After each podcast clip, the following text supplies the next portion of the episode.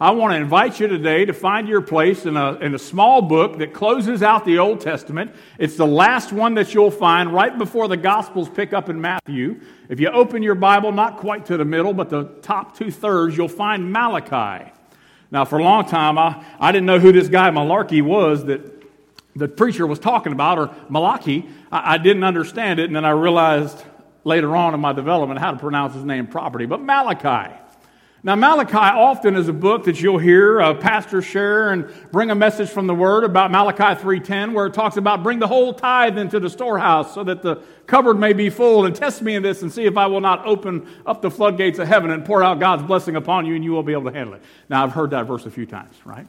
Uh, I've probably even preached it a, a, a time or two in the past, but man, there's so much more going on in this book of Malachi that I'm going to share with you over the next several weeks. We're going to work our way through methodically the book of Malachi, and we're going to come to an understanding of what it was that the messenger of God, the prophet of God, this minor prophet, and why was he sharing these four short chapters with the nation of Israel and those who were leading around 552 BC, somewhere around that time frame, around the 6th century BC, Malachi. Now, it's interesting who Malachi is. The very word Malachi, the name, when you look at the etymology, the root of it, it means my messenger.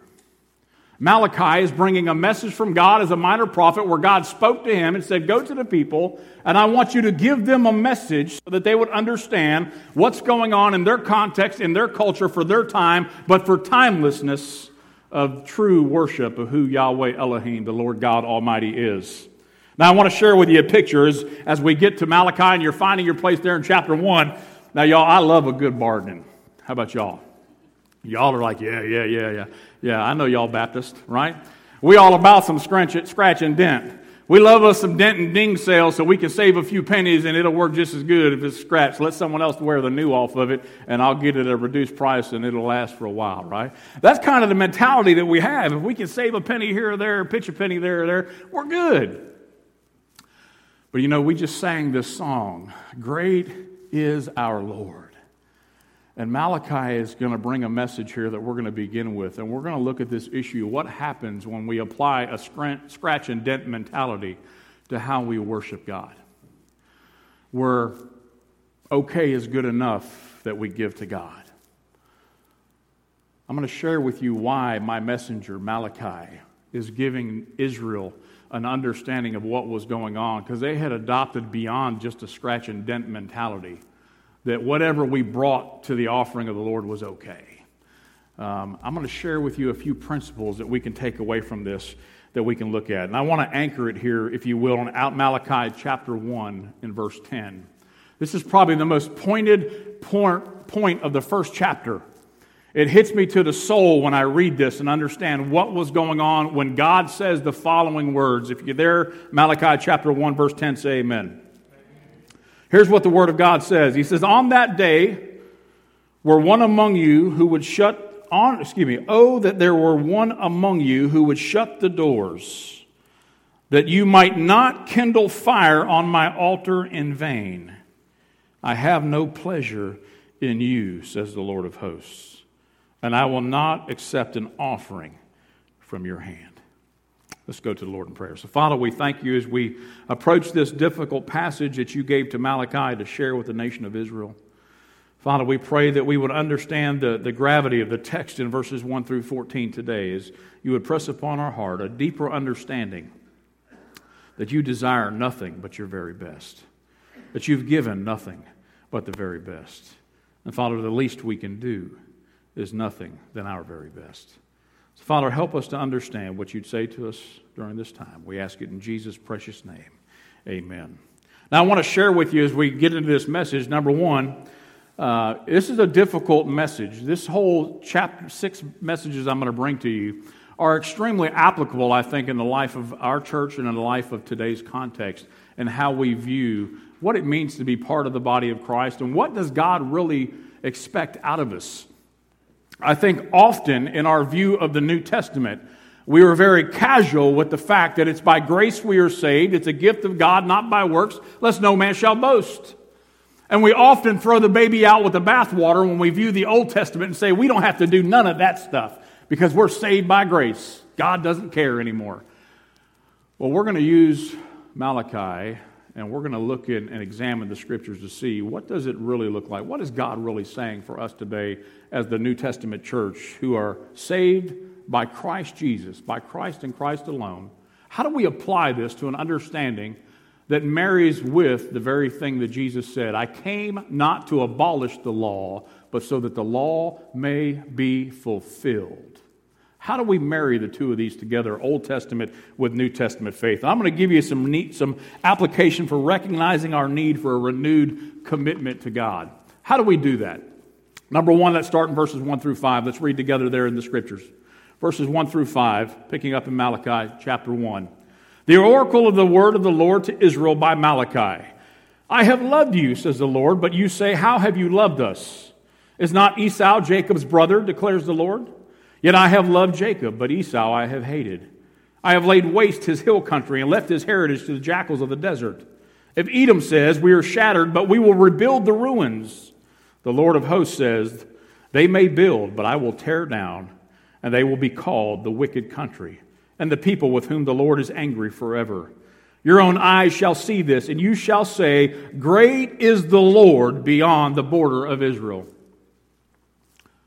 Man, what a tough tough perspective. Let me share with you a few things that are going on in verses 1 through 5 here. You see, there's a covenant with a king that we serve. And there was a covenant that God had given in the Old Testament. A covenant means a legal binding contract in which we fall under, given by someone who is in a position of authority to give something to someone else who has to meet certain stipulations in order to uphold the covenant. In the Abrahamic covenant, there were specific things that God told Abraham if you, my people, will be blessed, if you will be faithful, I will bless you. You'll be the father of many nations, plural. There was a covenant that God entered into with Abraham. There was a Noahic covenant that God entered into with Noah. And in, in, in, Genesis, we see that Noah was promised that God would never again flood the earth and kill it, for he saw the heart of man was truly wicked. There was a Noahic covenant. Then we get to a Davidic covenant with King David, where God promises to David that the throne would never leave the lineage of David. And we see David from the tribe of Judah, and we see Jesus also from the tribe of Judah, the King of all kings. In the New Testament, we have a new covenant under the blood of Jesus that we're going to participate today as we take the elements of the Lord's Supper and we remember this from what Jesus told us, this ordinance that we practice in the body of Christ today, in the Baptist body, and in all kinds of different Christian believing denominations when we participate in the Lord's Supper. It's a reminder of the covenant that by the body that was broken, and the blood that was shed, we now enter into a solemn relationship with Jesus Christ. You see, there's a covenant with the king, and it begins, number one, with love. In verse 2, what Malachi is sharing with them and what God is proclaiming to him, he says, How have I loved you? I have loved you, says the Lord. And his very people are questioning, But how have you loved us? And God begins to explain through Malachi, if we dig in deeply to this text, it leads us to an understanding that Israel was a chosen people. Israel was a chosen race that God specifically called them out and, and singled out to love them as his people. Romans chapter 9, verses 6 through 16. I'm going to read it briefly for you to give you an understanding of not only the covenant that Israel had, but the covenant we now share through the blood of Jesus with Israel as we were grafted in to the nation of Israel. Paul would write this to the church in Rome in Romans 9 16 through 6 through 16. But it is not as though the word of God has failed, for not all who are descendants from Israel belong to Israel. And not all are the children of Abraham because of his offspring. But through Isaac shall your offspring be named. This means that it is not the children of the flesh who are the children of God, but the children of the promise are counted as offspring. You see, this covenant we have with the King and this covenant that we have through Jesus Christ allows us to be children of God. He would go on to explain in verse 9 For this is what the promise said About this time next year we'll return, and Sarah will have a son. And not only so, but also when Rebekah has conceived children by one man, our forefather Isaac, though they were not yet born and had not done nothing either good or bad, in order that God's God's purpose of election might continue, not because of the works, but because of him who calls. She was told, The older will serve the younger, as it is written, Jacob I have loved, but Esau I have hated. You see, we have a covenant of love with the Lord God Almighty who gave his only Son on the cross of Calvary so that we may confess our sin and be saved by the blood of Jesus. And often I think that covenant grows old. It's, one, it's a wonderful reminder for those of us that are married together with a partner, whether it's husband, wife, wife, husband. Isn't it funny that we kind of wear our covenant, don't we? We've got it on our hand. Whoop, wrong hand. That hand, right? That's my Harley ring. Sorry, that's the other one. Right? So on this hand, we have a band on it, don't we? And it serves as a reminder. Now, the band itself doesn't prohibit or inhibit me to do one thing or another, but it's there to serve as a reminder for me of this covenant that I made with my beautiful bride that we will love one another till the good days and the bad days are over, right? Well, folks, the Word of God reminds us of the covenant that He gave to you and I through the blood of Jesus. There's a covenant, however, with requirements.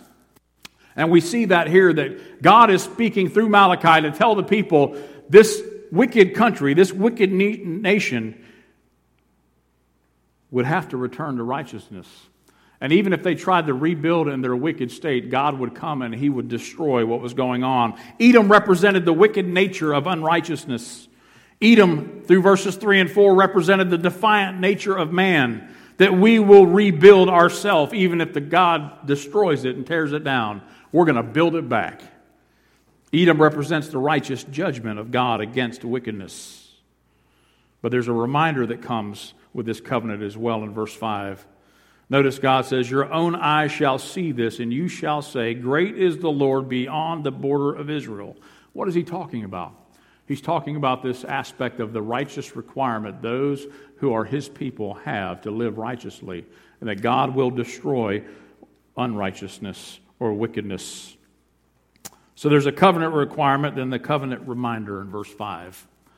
I want to share with you what the psalmist says about this. The psalm reminds us in Psalm 37 34 to wait for the Lord and to keep his way now, surely we love the Psalms. Surely we go to them often, either in our quiet time daily or throughout the year. We'll read a certain selection of the books of the Psalms or we'll bring comfort from the Psalms. The 23rd Psalm I often share at funerals when family members have departed and graduated and gone on to be with the Lord or when they've, they've uh, failed a grade and they've gone and dropped down below. Amen.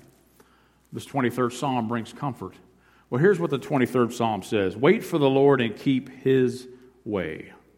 And he will exalt you to inherit the land, and you will look on when the wicked are cut off. That's the promise that we have as God's people. There's a covenant that's being renewed over and over with us through the blood of Jesus Christ that He will not forsake the covenant that we have with the King. And the wickedness that we see going on in our world will absolutely give an account one day. Now, that's never comfortable saying when we share that in a church setting. It doesn't really attract a lot of people to come and to hear what's going on. But the truth is the truth and what the covenant God gives us. But secondly, I want to share with you that there's contempt in the king's court. Now, most of you, if you watch any kind of legal proceeding or you've been in a courtroom and you hear someone get up and start murmuring things they ought not to to your honor, to the judge, as he's taking the bench or she's taking the bench to adjudicate, and all of a sudden the judge will slam their gavel down and fine you with contempt of court 30 days in the jail or some fine or some expense. Folks, we have some contempt going on here in verses 6 through 9 that God is leading us to through Malachi. If you will, look with me in verses 6 through 9 in your scripture. Picking up in verse 6. A son honors his father, and a servant his master. If then I am father, where is my honor? And if I'm a master, where is my fear? Says the Lord of hosts to you. O priests who despise my name. But you say, How we despised your name? By offering polluted food upon my altar. But you say, We have, we, how have we polluted you? By saying that the Lord's table may be despised when you offer blind animals and sacrifice. Is that not evil? And when you offer those that are lame or sick, is that not evil? Present that to your governor. Will he accept you or show you favor? Says the Lord of hosts. And now entreat the favor of God that he may be gracious to us. With such a gift from your hand, will he show you favor to any of you? Says the Lord of hosts. See, what was going on here is they were violating some, some fundamental principles that they had been taught as they were growing up in their faith, in the understanding of who they were in this relationship and covenant with God. They began to bring contempt into the king's court, if you will, by doing some things they shouldn't. Let me give you three observations very quickly. Number one, there was a void of honorable worship amongst them. It wasn't just the fact of worship, but it was the fact of honorable worship, of what they were supposed to be doing from their heart. Here they were starting to bring polluted offerings to the Lord. They weren't bringing their best in what the law described as what they needed to. Let me share with you what was going on in the honorable worship. Now, many of us get wrapped up around this issue of being under grace, no longer under the law, so all the laws in the trash can. We don't have to worry about any of that. Well, that's not a, a biblical, accurate way of viewing the Old Testament and New Testament together. I would often share when I'm talking about the offerings and tithing and other things, which I preach on very little in this church. But we can see that the true element of giving through our tithes and through our offerings and sacrificing to the Lord, did you know that it existed long before the Levitical priesthood was given the law about tithing? Go all the way back to Genesis chapter 4 and verses 3 and 6, and here's what we see going on. In the course of time, Cain brought to the Lord an offering of the fruit of the ground, and also Abel brought his firstborn of his flock and of their fat portions. And the Lord had regard for Abel and his offering, but for Cain and his offering he had no regard. And the rest of the story goes on. You may be familiar with it how Cain slew Abel over this jealousy over whose offering was acceptable and whose wasn't. In Exodus chapter 20, verse 12, we see clearly an understanding that there was supposed to be in the Ten Commandments and the teachings that God gave to Moses, the Decalogue, if you will, an understanding of how the relationship was with a child to their parent. In Exodus 20, 12, he says, Honor your father and your mother, that your days may be long in the land that the Lord your God is giving you. And here Malachi is confronted with this very issue that God tells him to proclaim to the people A son honors his father, and in a servant his master. If then I am your father, where is my honor? You see, honor in our worship had gone away in Malachi's day, and God was calling the people out on it. They were bringing polluted offerings, if you will. Look in verse 7 with me. He clarifies it when they want to say, How have we despised your name? You ever have a kid do that when you know they did something wrong? And you go to talk to them about it. You know, you told them a hundred times how to do it right, and, and then you go and tell them about the clothes they left in the laundry mat in the, in the washer and they didn't put it in the dryer, and they're like, but I thought I, I thought I was doing it right. In reality, they knew they weren't doing it right, right? So we throw them on the floor and we just do our laundry, and they come back to it later, right? I'm joking. But they were bringing polluted offerings. Here's what Leviticus 22 21 says about how we were supposed to, when the law was instituted, what the nation of Israel understood clearly as a commandment from the Lord about the offerings they bring. It says the following And when anyone offers a sacrifice of peace offerings to the Lord to fulfill a vow, or as a free will offering from the herd or from the flock, to be accepted, it must be perfect. There shall be no blemish in it. Whew, I'm glad I'm not a goat farmer, right? I don't have any livestock, so that doesn't apply to me. Well, folks, if we applied that in our context today, that would mean whatever offering in our society that we have a monetary value of worth, when we give it to God, it is to be pure and holy and righteous, not tainted. There shall be no blemish in it. I remember getting a phone call one day from a business in, in, in a town. I'll just leave it that way. And this business was not of good reputation. The type of activity they were doing was probably of ill repute from a biblical perspective. But they needed a 501c3 nonprofit organization to be their co sponsor in order to get the permits to do it. And here's what the gentleman says to me on the telephone Well, you know, Pastor, if you agree to support this with us, we'll give you 10% of the revenue from the business if you'll just sign on and approve it. It could be a lot of money, Pastor, a couple hundred thousand dollars a year. And I thought to myself, you got to be out your mind. You don't know me very well, do you? But that's what he wanted to do. He said, I'll give you some money, and then you can give that to God, and, and it's all good, right? And I saw this very verse there shall be no blemish in it. We're not going to take the devil's money to do the Lord's work. Because what he wanted to do was profit and gain for himself, much like what Israel is doing here.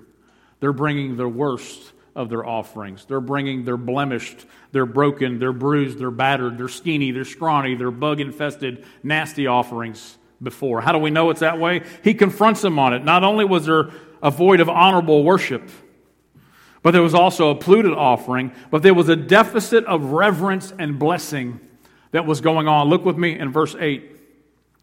When you offer blind animals in sacrifice, is that not evil? Let me translate that in today's world. When you bring non honorable worship to the house of the Lord, is that not also evil?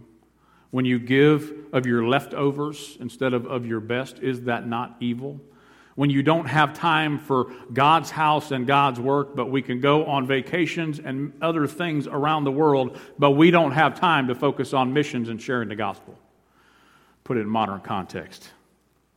And when you offer those that are lame or sick, is that not evil? And here's what he says. Check out the next sentence. Because even Israel understood this. Present that to your governor. Will he accept you or show you favor? Says the Lord of hosts. God kind of calls them out on it right there on the spot. You won't give that scrawny offering of lamb to your friend, your neighbor, or the governor, but you're going to bring it to me? Why don't you just go ahead and keep it? Because I don't need it.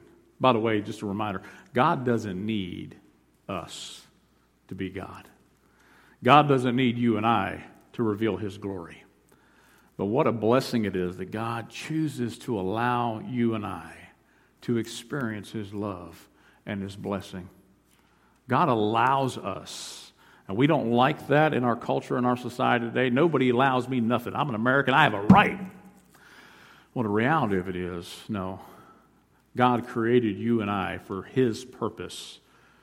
And the sole prime reason was for us to worship and reverence for Him the highest thing we could ever aspire to be a deficit of reverence and blessing. Let me share with you what Jesus would say about this issue in Luke 6 46 and 49. He says the following He says, Why do you call me Lord, Lord, and do and not do what I tell you?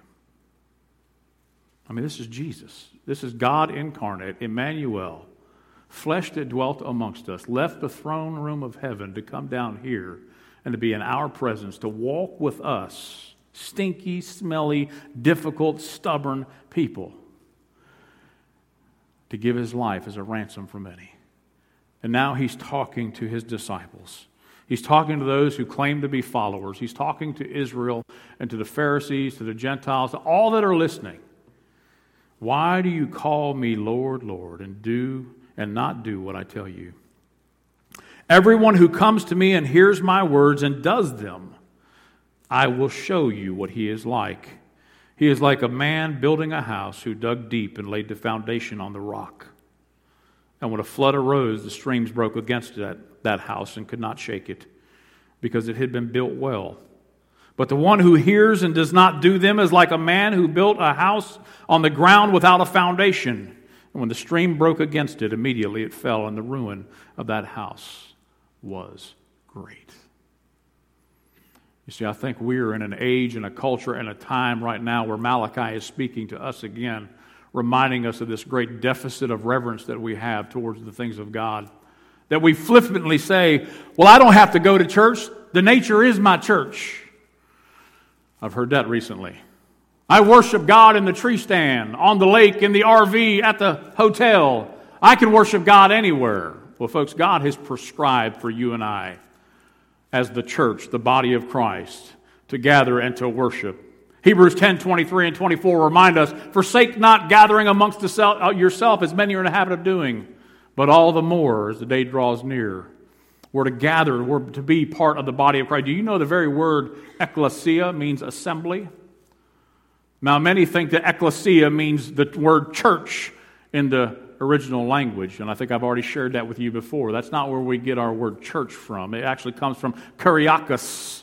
Kirsch, which means Lord. In German, Alemann, the word Kirsch became well used, and Kirsch was translated into our English word church. When we gather together as the ecclesia, the assembly of God, we gather together to have reverence and worship and to be blessed by God and to be a blessing to God and to be a blessing to others. Why do you call me Lord, Lord, and do not what I tell you? Contempt in the king's court, Jesus is saying. He knew the heart of man and the challenges that we would have. But unfortunately, it gets even worse. Turn with me and look in verse 10. We started this passage off with our anchor text, and I want to share it with you again now, and we'll examine it just a little bit. On that, excuse me, oh, that there were one among you who would shut the doors, that you might not kindle fire on my altar in vain. I have no pleasure in you, says the Lord of hosts, and I will not accept an offering from your hand. See, it's one thing for us to give something to God, it's another thing for God to accept what we've given. We can give it, doesn't necessarily mean God's accepted it. God knows the reality of what's going on. Point number three there's a danger of a cold castle. There's a danger of a. If you've ever been around Europe and you've gotten to go some castles, maybe built more, some other things here in the United States, if you ever walk into one that hasn't been heated well, you can feel the damp, draftiness, the cold, and the wet, especially in the winter months. There's a danger that goes on in a cold castle. Let me share an image with you. This image is becoming more and more common around the United States. I deal with different things with church revitalization and helping churches with facilities and others. And more and more, I'm helping with conversations around properties that are for sale that were once a vibrant and thriving church but for some reason, don't know what that could be, the Spirit of God has left that place and it's become a supermarket, a gas station, a book club, a gymnasium. I once passed a church that closed down not too long ago, and on the sign it had been turned into a fitness club. And I thought that was kind of fitting. We can't get spiritually healthy, but now we're going to try to get physically healthy. That probably won't work too. I went by it again, and the sign said, Come join us, we're growing. I thought to myself, too bad the church wasn't growing too. But your fitness club can grow in what was supposed to be a house of worship for God's people. It's not growing, but the gym membership is. And here's what it looks like you let it go long enough, in any church, any church, doesn't matter what church it is, doesn't matter what vibrancy your past had. Babe Ruth says it this way You don't win games today with home runs you hit yesterday. Think about that for a minute. Too often, our laurels and what we've done in the past carries us but so far for the future. When I heard Babe Ruth say that statement, you don't win games today with home runs you hit yesterday. What a truth, and what causes churches like this to just all of a sudden begin to decay and fall apart. Folks, that was the condition that Malachi is talking about here, the nation of Israel.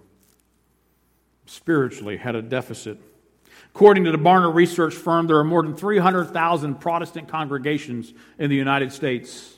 The president of this firm, by the name of Kinnaman, predicted that if it, applied to, if it applies to Protestant churches only, about 60,000 would close in the next 18 months.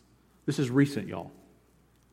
Of the 300,000 Protestant churches, applying this data, now George Barna is a research firm that does this kind of analytical work they're well known, well respected in their numbers being, being accurate.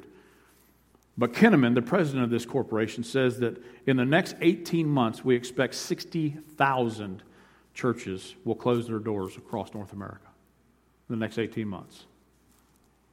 What's, what's the prediction you asked? The, fi- the financial struggle that these churches are encountering, according to Kinnaman, was part of the reason behind his estimate that one in five churches will close in the next 18 months.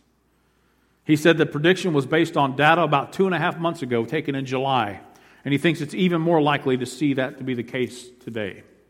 Thom Rainer, you may be familiar with his name, former president of Lifeway Christian Resources, wrote the following. He estimates there's a range between 5,000 and 10,000 churches closing each year in America. 5 to 10,000 churches closing each year in America. Folks, you don't win games today with home runs we hit yesterday. The work of the Lord is an ever evolving, ever changing, ever constant demand of us doing for Him out of love and gratitude for what He has done. And we've got to figure out how do we do this. Isaiah 113 says the following. He says, Bring no more vain offerings. Incense is an abomination to me. New moon and Sabbath and the calling of convocations. I cannot endure the iniquity and the solemn assembly any longer. I'd say the house was worn down pretty good in Isaiah's day and Malachi's day, and in many of our churches today by those very statistics that are recent. So, what do we do? What do we do going forward? How do we, as the body of Christ, how do we do as church members today? How do we, as the baseball players that are on the field playing in today's game, how do we get prepared to hit home runs? Let me share with you number one. How do you start your fire? Number one, you got to gather the tinder, the tinder. Right? Everybody knows this. Boy Scout knows this. Right? My son, Widget Man, MacGyver, you pick a pocket and there's something to start a fire, right, that he's got with him. He's prepared all the time. Always be prepared, Boy Scout motto. And he carries around this little bottle, and inside of it, some dryer lint and some matchsticks and a little piece of wax. And, and all of a sudden, he could spark a light, but he knew that getting the tinder, something that was ready to catch fire, was absolutely important. Henry Blackaby would say this Find who's moving with God and join them. Well, Pastor, I'm just wanting to know what the will of God is for my life, and I just, I just want to know what, what could I do? Start serving somewhere. That's the starting point. That's the kinder that gets your fire lighted. Start serving God, and God will make His will where you fit best absolutely, positively clear to you. But here's the other issue if you're not starting with a relationship with Christ, and you don't have salvation to begin with, then your wood's wet. It doesn't matter what kind of spark you're going to to it, it won't catch fire until Jesus is the center of your life. Until there's been a day in your life where you've confessed Jesus as Lord. You know you've been forgiven of your sin, and you've entered into a lifelong relationship of being a disciple, a follower of Christ, an adherent to his teachings and commands. That's what disciple implies. Until that happens, your tinder will never light. Impossible. The writer of Hebrews reminds us that our God is a consuming fire. And our call to salvation is the first part of how do we keep the home fire lit. Gather the tinder. Know that God wants you in a personal relationship with Him. Begin moving with those on fire for God, and when you do that, friction occurs. You ever notice that, right? You drive a motorcycle, a car, a bicycle, a treadmill, not too often, right? But when it gets moving, things get hot. And everything moving has friction. And what we have to do to keep it moving is we have to change the oil every 5,000 miles. We have to lubricate the farm implements ever so often before the planting season to make sure the bearings don't freeze up. Why is that that everything that's moving is always going to have some level of friction? Don't think for a moment that a church that's moving with God isn't going to have friction but it's healthy friction. Here's what I know everything that's dead has stopped producing heat. Everything dead has stopped producing heat. A dead body, a dead vehicle in the junkyard doesn't give off heat any longer. Anything that stops moving stops producing heat. There's a certain goodness in some friction because with movement comes friction, and friction means it's warm, it's serving its purpose. But secondly, we need to provide the spark. The psalmist would say it this way in Psalm 104:4. He makes his messengers winds and his ministers a flaming fire. That's good, ain't it? Yeah. Y'all ain't nearly as excited as I am. Folks, that's us. That's you and I. That's who God has called to in partnership, who's given the covenant to. We have an opportunity and the ability to be his ministers, providing the flame and the fire through the spoken word of God, through the written word of God, through teaching the word of God, through applying the word of God. It all centers on the word of God. And when we minister, when we serve, when we shall, sell and share and go and tell, folks, we're the ones providing the spark of what the Holy Spirit has already done inside of you and I. Remember that great scene at Pentecost?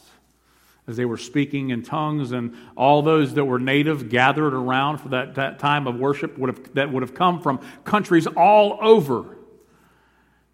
And the scripture tells us that something like flames was dancing around, a fire of God through his word as they were speaking, and others heard them speak in their own native languages. The Bible actually lists out some of those languages.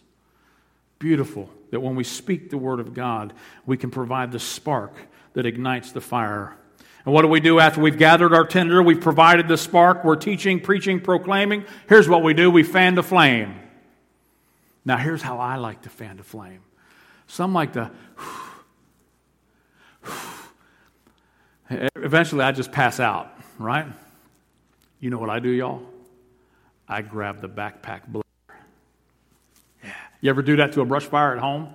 Oh, it's awesome. Try it when you get home, gentlemen, right? Light the fire, get it going, and then crank up the old backpack blower and put that wind to it. And all of a sudden, and then you see the red lights, the fire department pulled up, and they're right behind you. Yeah, that's how I like to fan the flame, right? Get it going so hot that you could throw something so wet on it in a moment it's going to be sizzled, right? Folks, that's what we're called to do fan the flame. When the flame starts going out, we've got to provide a conduit to get it hot again.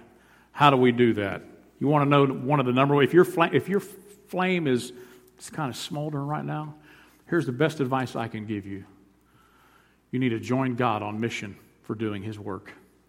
The number one best way to fan the flame in any believer's heart is to go on a mission trip is to take what you know about the gift you've received and go and give it to somebody else who doesn't know you, who cannot provide any benefit for you, but rather just an opportunity for God to bless you in faithfulness in fanning the flame. Here's what Jeremiah would say Jeremiah 29. If I say I will not mention him or speak any more in his name, there is in my heart as it were a burning fire shut up in my bones, and I am weary with holding it in, and I cannot. Is your fire that hot? Or when you go somewhere and you're getting a six inch fish sandwich from Subway, you want to start sharing the gospel about how you know a Savior that fed 5,000 people with a loaf of fish and bread?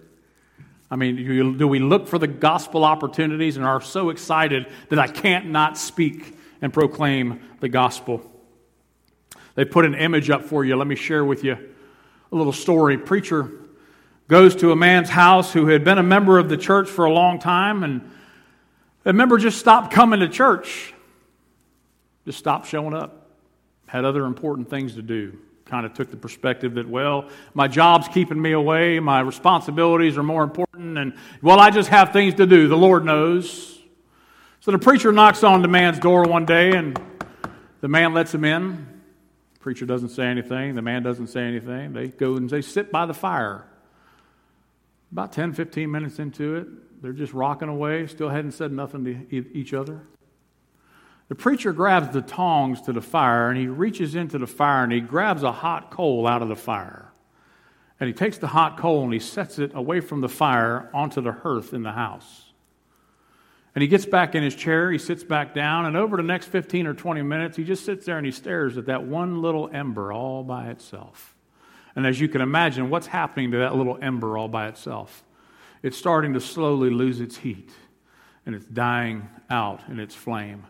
It's going from red hot to a little grayish red hot to a little darker to a little darker, then all of a sudden it turns black again, and the fire is gone. When the fire is gone, the preacher reaches over with those tongs again and he picks up that little ember that's now completely cold and he puts it back into the fireplace. And before you know it, within a moment, that ember is glowing hot red again. Preacher looks at the man in the rocking chair, nods his head. The other man nods his head. Preacher gets up and he walks out. Hadn't said a word. Preacher tells the story that next Sunday that man was back in church. He said, Preacher, I got the entire message. You didn't have to say a word.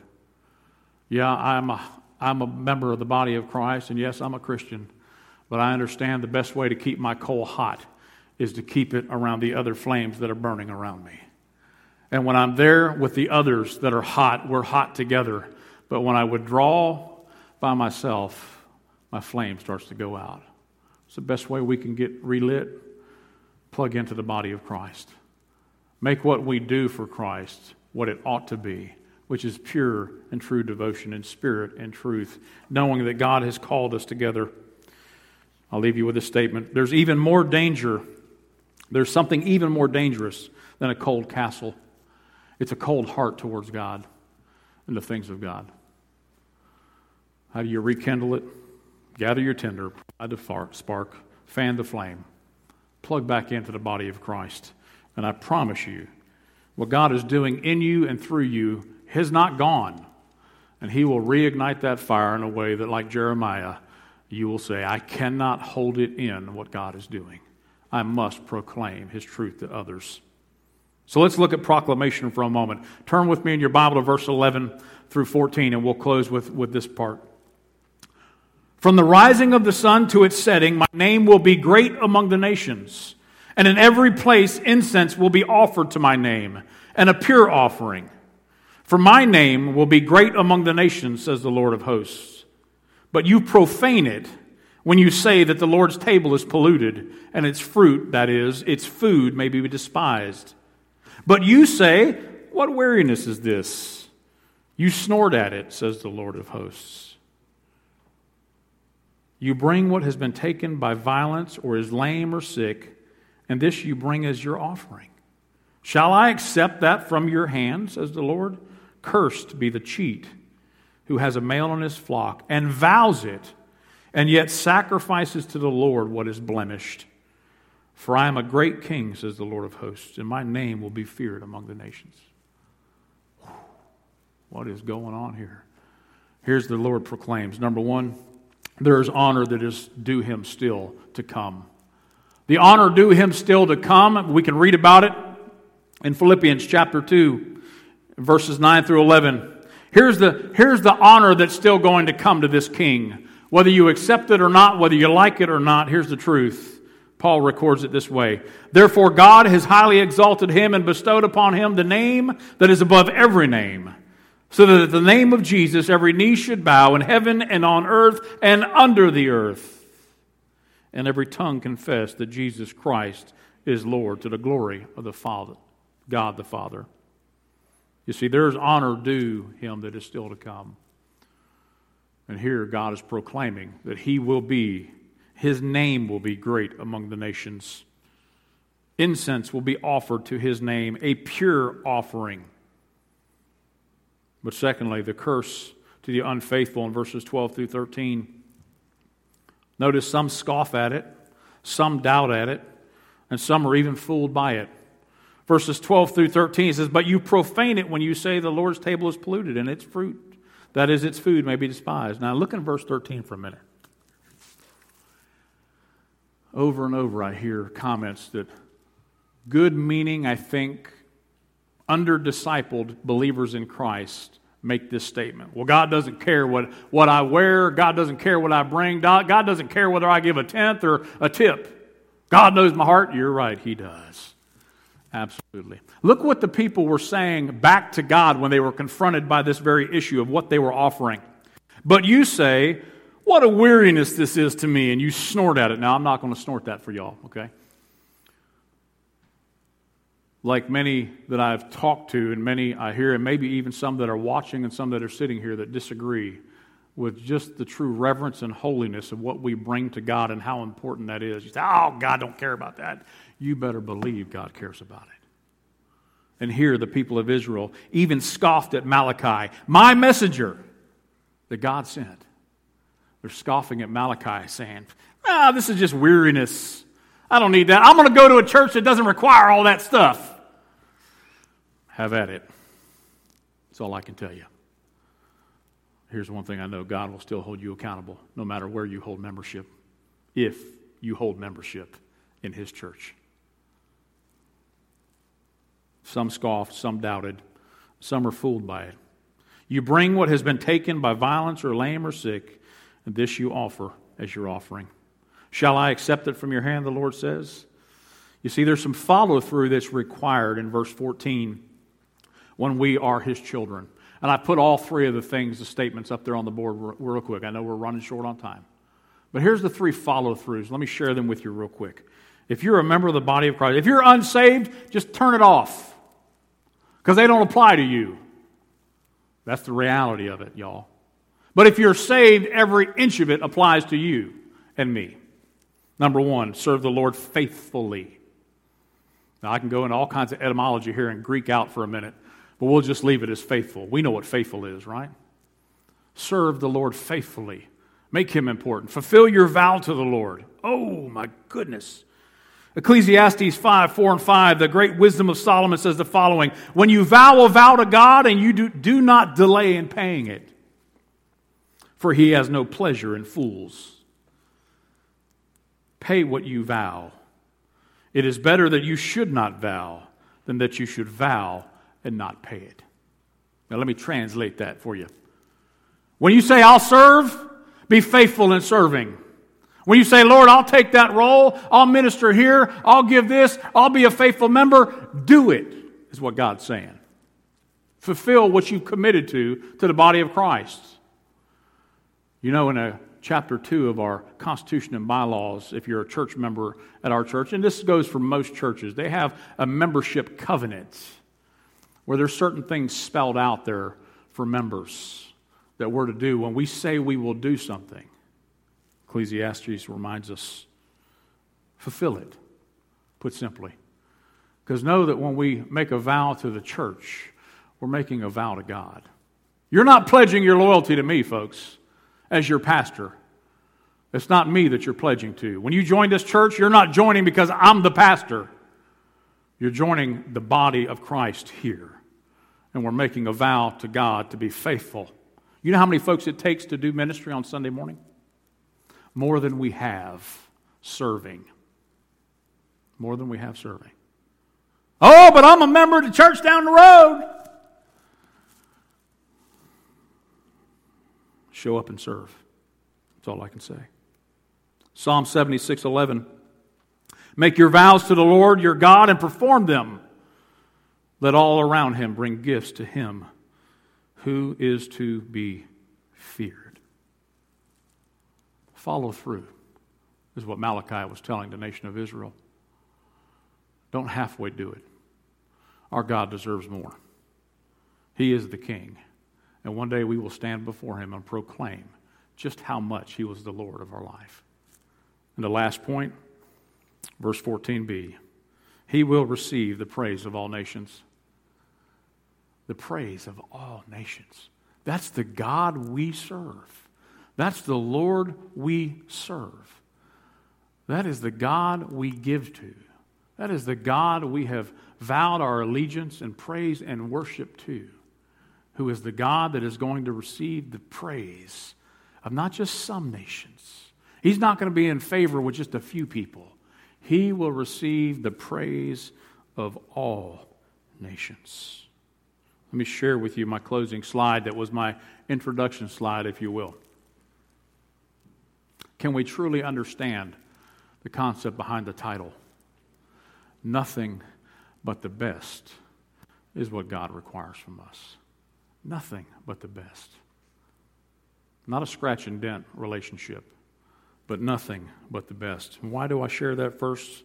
Because here's how we know God gave nothing but his best. It's called the cross of Calvary. You can look at the image and what God gave to provide the salvation for all mankind was nothing but His best.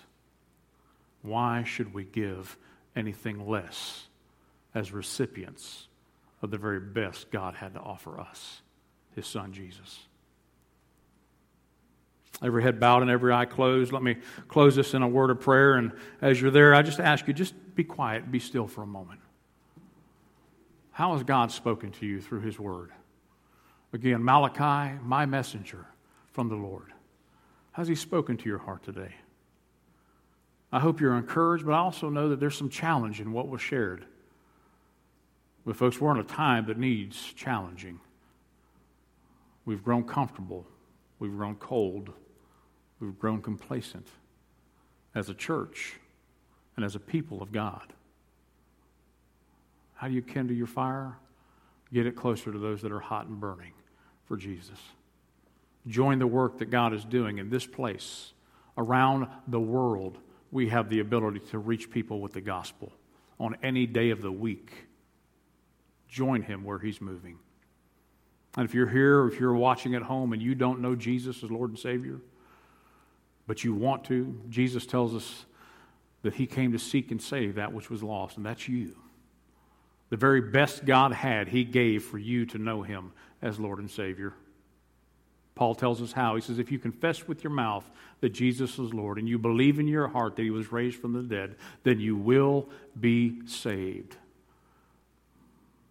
For whosoever calls upon the name of the Lord will be saved. And if you've heard the word of God proclaimed to you today and you, you feel something in your heart that that's me, I, I want to accept Jesus, just know that is God calling you. He's calling you. Matter of fact, he's literally calling somebody right now into a relationship with his son. Would you pray that prayer? And if you do, call us here at Eyes Memorial. There's information at the end of the service that you can get in touch with one of us. Let us guide you and walk you through your first steps as a disciple of following Jesus. So, Father, we thank you for this time. We thank you for the reminder and the instruction that Malachi has given. Father, we also know that after about 400 years, you went silent from the nation of Israel after Malachi's teaching. After his proclamation of your prophecy, it went quiet. Father, we pray now that that would not be the case in the life of your church. Or we would no longer be silent, we would no longer be quiet, but we would hear from you daily how you'd have us to go and what you'd have us to do. Father, help us to be feet on fire for Jesus. Lord, if there's one here that doesn't know you, we pray that the Holy Spirit would draw them unto the conviction of salvation and accepting Jesus as Lord and Savior. We thank you now, and Father, we pray as we move into this time of communion, as we celebrate the Lord's Supper, the remembrance of what you have done for us on Calvary. Father, we pray that you will bless and honor this offering of our lives to you in remembrance. We ask it in Jesus' name. Amen.